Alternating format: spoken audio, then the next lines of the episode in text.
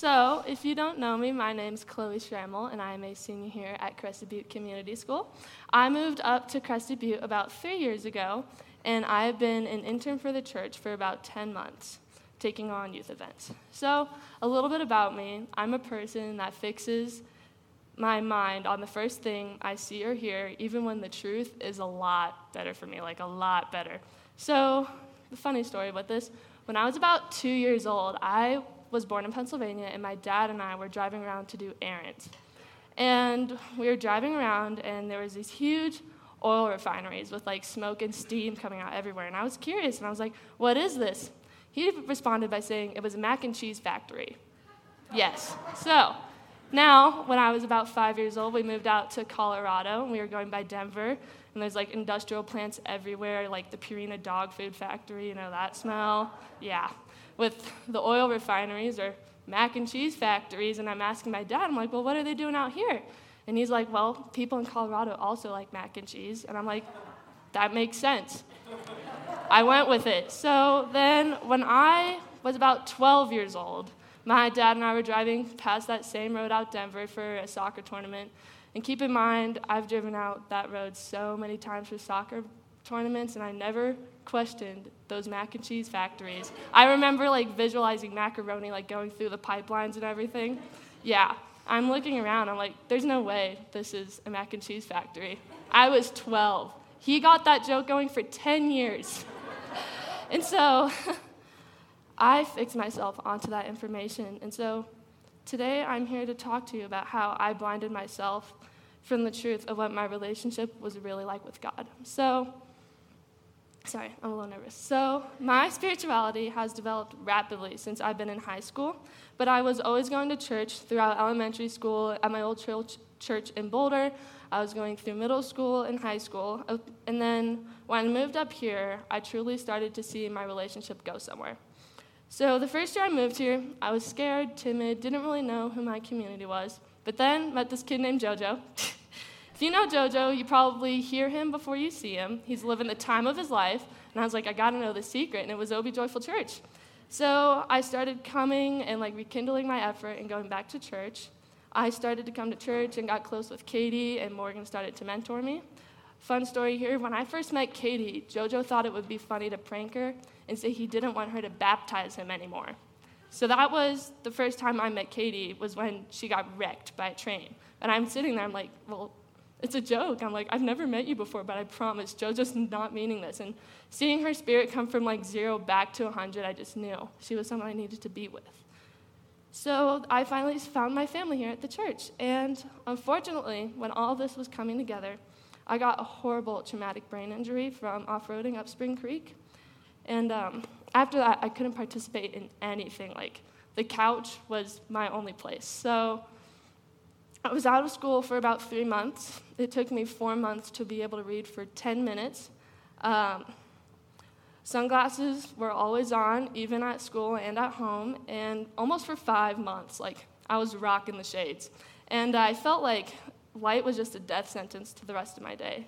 My headaches would throb throughout my whole head and my eyes, and they were just very debilitating because nobody can function like that when it's just in your mind. When I was in a car or in a plane moving objects, my equilibrium was so thrown off. I would get so nauseous. I remember the first time I tried to drive. I was going 25 miles an hour, but it felt like I was going 40. It was okay. I got home safe. And it was just a rough year last year. Between my concussion and COVID, I was only in school for like 3 to 4 months, so my social interactions were limited. But hey, we're still graduating. And just felt like my world collapsed. My personality was completely different for the first 4 months. My parents noticed I was very easily agitated, which was fun for them to deal with. Thank you. And I was just angry, upset, depressed, and anxiety fully consumed me. I could barely eat, lost 10 pounds in 3 weeks, like not the summer bod you want. And I had questions fully consuming me, like, why did God let this happen to me? Why is this something I have to go through? I just became fixed on those first thoughts. So once I was back in school, I realized that my healing process would be a long journey emotionally and physically. Normally, I'm the type of person that perseveres no matter what, but for me to recognize that I hit a wall was honestly a personal win. But usually, I'm the person that will do anything without question, Even when I get myself in trouble for anyone, I'll go out of my way. But if I couldn't care for myself, how was I going to care for the others around me? The doubt that I had over my circumstance hovered over me every day. Doctors were telling me this and that of how to heal myself, but nothing just seemed to be working, and the headaches would just keep coming as doing daily activities. And so I worked 10 times harder for the things that I knew how to do much easier before all of this went down. But who knew what would actually help? So I started to help myself by changing my doubt into something positive. The Lord was someone I could always talk to, and I wasn't alone through my healing process, even though my social interactions were very limited. We are allowed to be mad at him, but yet we can also be dependent on him at the same time. When we are in pain, the world tells us to just ignore it or numb it. For example, how many of you have been told, just rub it off or just suck it up? It's everyone hears it. It's a generational thing. It's still very present to our day. And I was told that many times at school, throughout different students, I was told that they aren't real, that I was milking it, I was wearing sunglasses to be cool, whatever. And then I was told that concussions were a hoax for doctors to make money off of you. I'm nah. So the pain that was taking hold of my life wasn't recognized, and that validation really mattered to me because we are a society where we are about validation. And when I heard people making fun of me, I just decided to talk to God because his validation is the only one that matters. And even though I was torn up about why God was having me go through these hardships, he was still my solution to finding inner peace.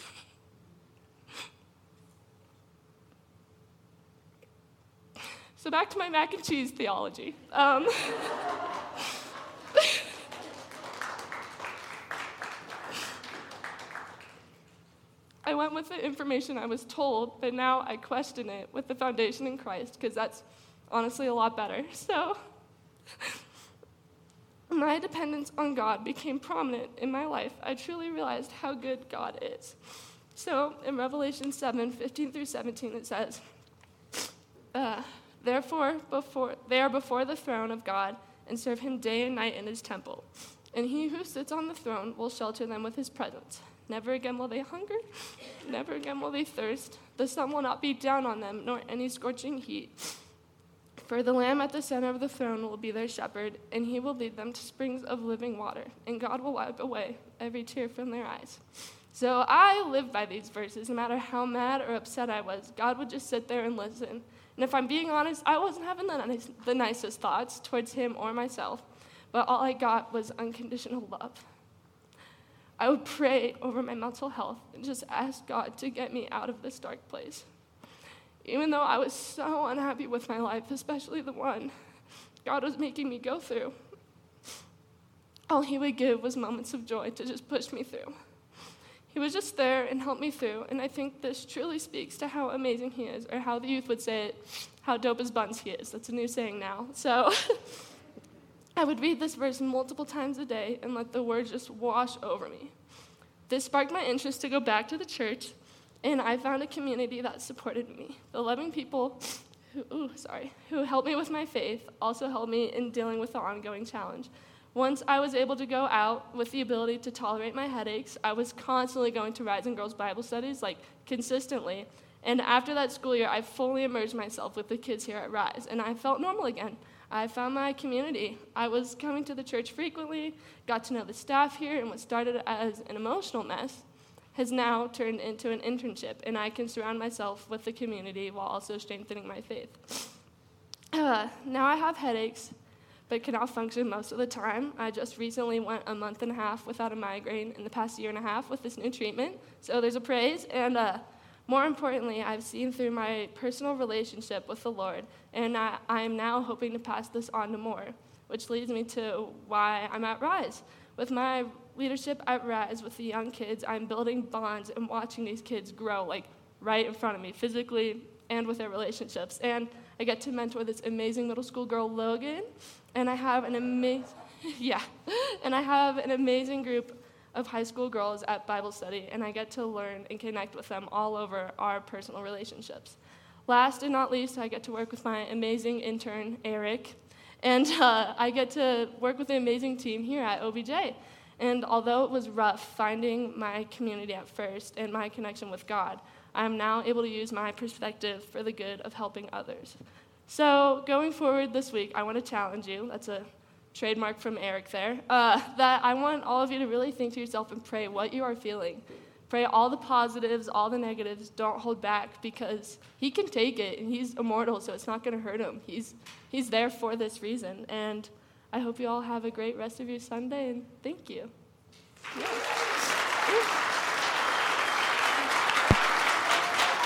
Oh, thank you.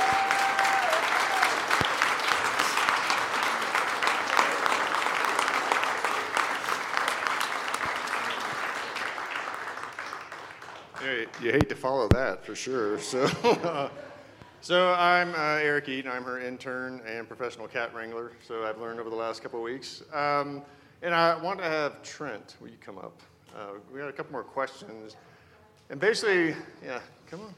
So basically, I want y'all to get a feel of what it's like for the youth in this valley. So I'm going to ask them a couple of questions so that you can kind of get an idea of what the youth experience, what they go through, and what's going through their heads beyond what Chloe just said, too. So, Trent, first off, what is the best part of OB Joyful? So I'd say the best part about OB Joyful is just, like, the community that it's built around and just, like, the support system that it's able to provide and just how inclusive it is, because it's great to just, like, be here and go to, like, Rise and be able to meet a lot of other people in, like, your same circumstance that are going through the same things and just help you through that. And secondly, what is the greatest challenge the youth in CB face right now? So I'd say as like a high schooler that the greatest challenge we face is like having a supportive community that we can like rely on, because it's just like hard with school. There are like some people that just like judge you just because just like who you are and that sort of thing. And OB Joyful is like a great thing to have with like Rise and just all their programs, because they're able to help just like support you and be just like a positive influence and like never judgmental and just always just a positive thing in your life. Thank you, Trent. Emery, will you come up, please?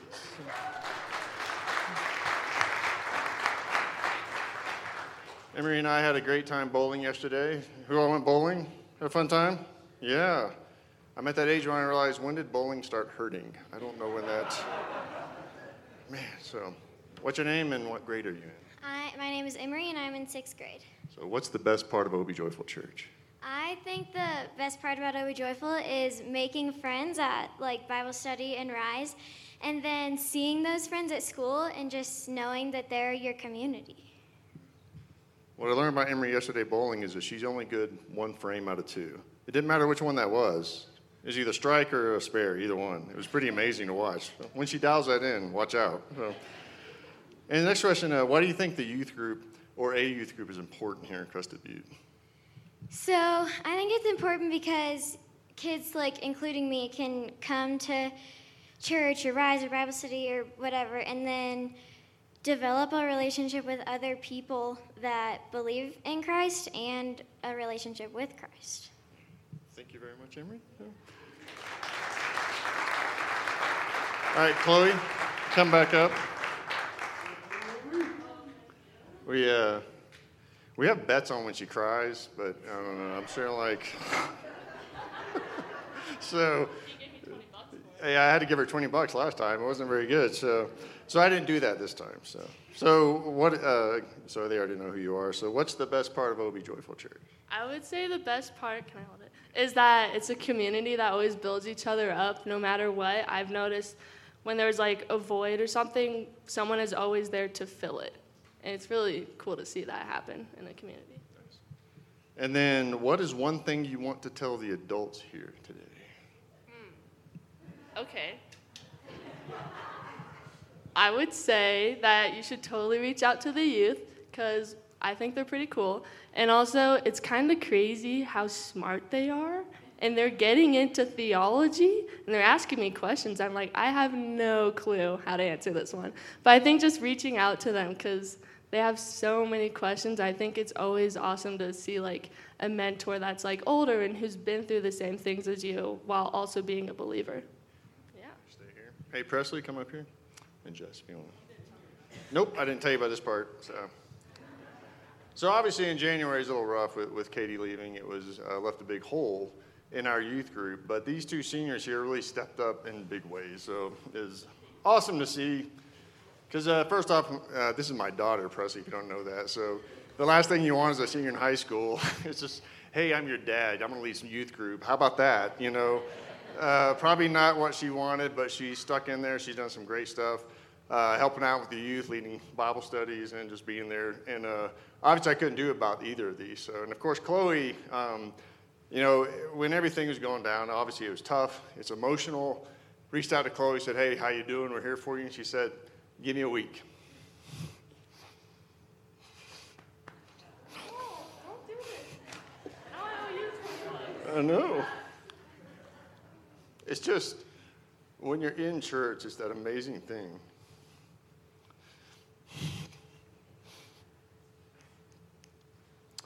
Ask my daughter, I don't cry a lot. When you see a youth step up, when you see the bigger picture of like, okay, this hurt, I don't like it, but there's something bigger going on here that I need to be a part of. And so, it is. And if I wasn't doing youth, I wouldn't be this tired. So I want to say thanks to both of them because it's been amazing to watch their growth, their maturity. You know, when you see that type of maturity out of seniors in high school, it's a cool thing to watch and see. So thank you. Y'all can stand.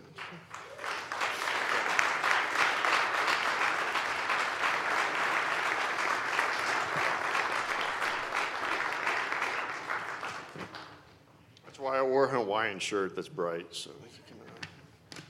Be distracting. So a couple things I do want to charge you guys with. So Proverbs 22:6 tells us to train up a child in the way that they should go, and even when they are old, they will not depart from it. And that's what we're trying to do as a youth, is to raise up these kids so that they will follow Christ in all that they do.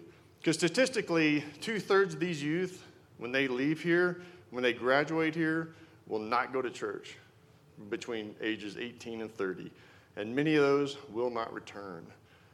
It is a problem, and there's a couple reasons why. First off is too many youth groups are youth-focused. They're not a part of the big church in general, and that's what we're trying to do is let them see what's a part of the church in general so that they can stay a part of it.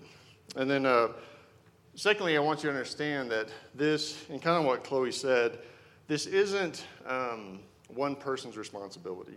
As we're looking for a youth pastor and we're bringing some people in to see what they're like, it isn't their responsibility. It's not my responsibility. It's not parents' sole responsibility. It is all our responsibility.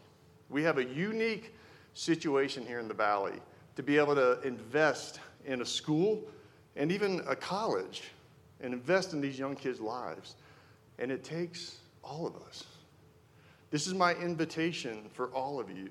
Whether you have kids in the youth group, whether they're grown, whether they're young, invest in these kids. They are awesome.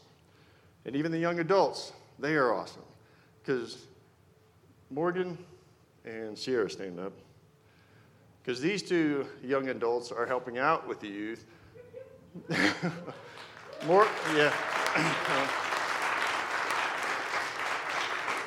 Morgan's been incredible. Again, we couldn't be doing this without her. She has stepped up again and done some amazing things. Sierra joined us just about a month ago, right? And just came in, jumped in with both feet, has made an incredible difference. So we can do worship now at Rise, which is incredible. So thank you both. So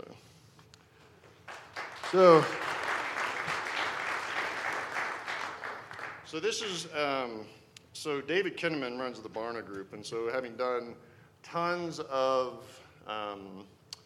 just surveys about why kids are leaving the church, why the youth are leaving the church, he came to this conclusion, and I'll have it up here as a quote as well. He says, "Cultivating intergenerational relationships is one of the most important ways in which effective faith communities are developing flourishing faith in both young and old. In many churches, this means changing the metaphor from simply passing the baton to the next generation to more functional, biblical picture of a body.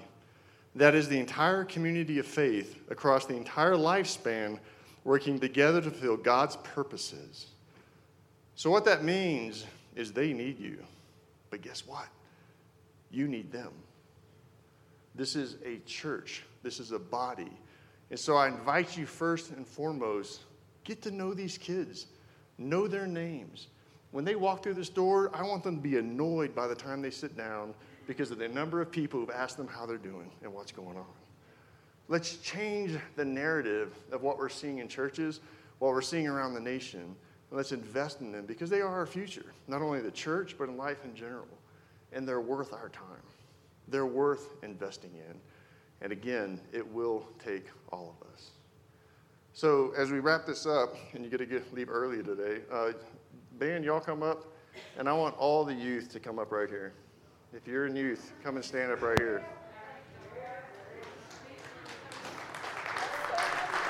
No, right here, in front, in front. We don't have room for everyone on the stage. So. It's like a Hawaiian explosion. Come on. So these are our youth. These are amazing young people. And as I've gotten to know them over the past 4 or 5 months, I am exhausted. Your kids are wonderful, but they are so high energy. And the amount they can eat is really, wow, I forgot. But they're also amazing kids. There's so much light in them. There's so many questions, like Chloe said. They have questions about faith, about God, about life, about different things in different aspects, and we're all here to help them out. And I want them to know they have your support going forward and just to see that. And so I'm going to close this in a prayer and pray over them, and then we'll stand and sing a final song. So let's pray. Lord God, I just thank you for these amazing young people before me, Lord. Just that they are even here is a testament to what you're doing in their lives, Lord God. It is so hard to be just a teenager in today's world, let alone a teenager that follows you. And so I pray your blessings upon them. I pray your spirit upon them, Lord. I pray that your truth would permeate every part of their lives, Lord God, and they'd have clarity in who they are in you, and to be able to walk boldly into the school, into the colleges, into wherever they're going, Lord, and to know who they are in you. And as a body, as a church, I pray that we can invest in them in some new and mighty ways, Lord. Let them know that they're loved. Let them know that they're cared for. And let them know, no matter what's going on around them or in their lives, Lord, that they are truly loved, Lord. We just thank you for this time, and we thank you for the opportunity to be able to show the world who these young people are, Lord. And we just pray these things in Jesus Christ's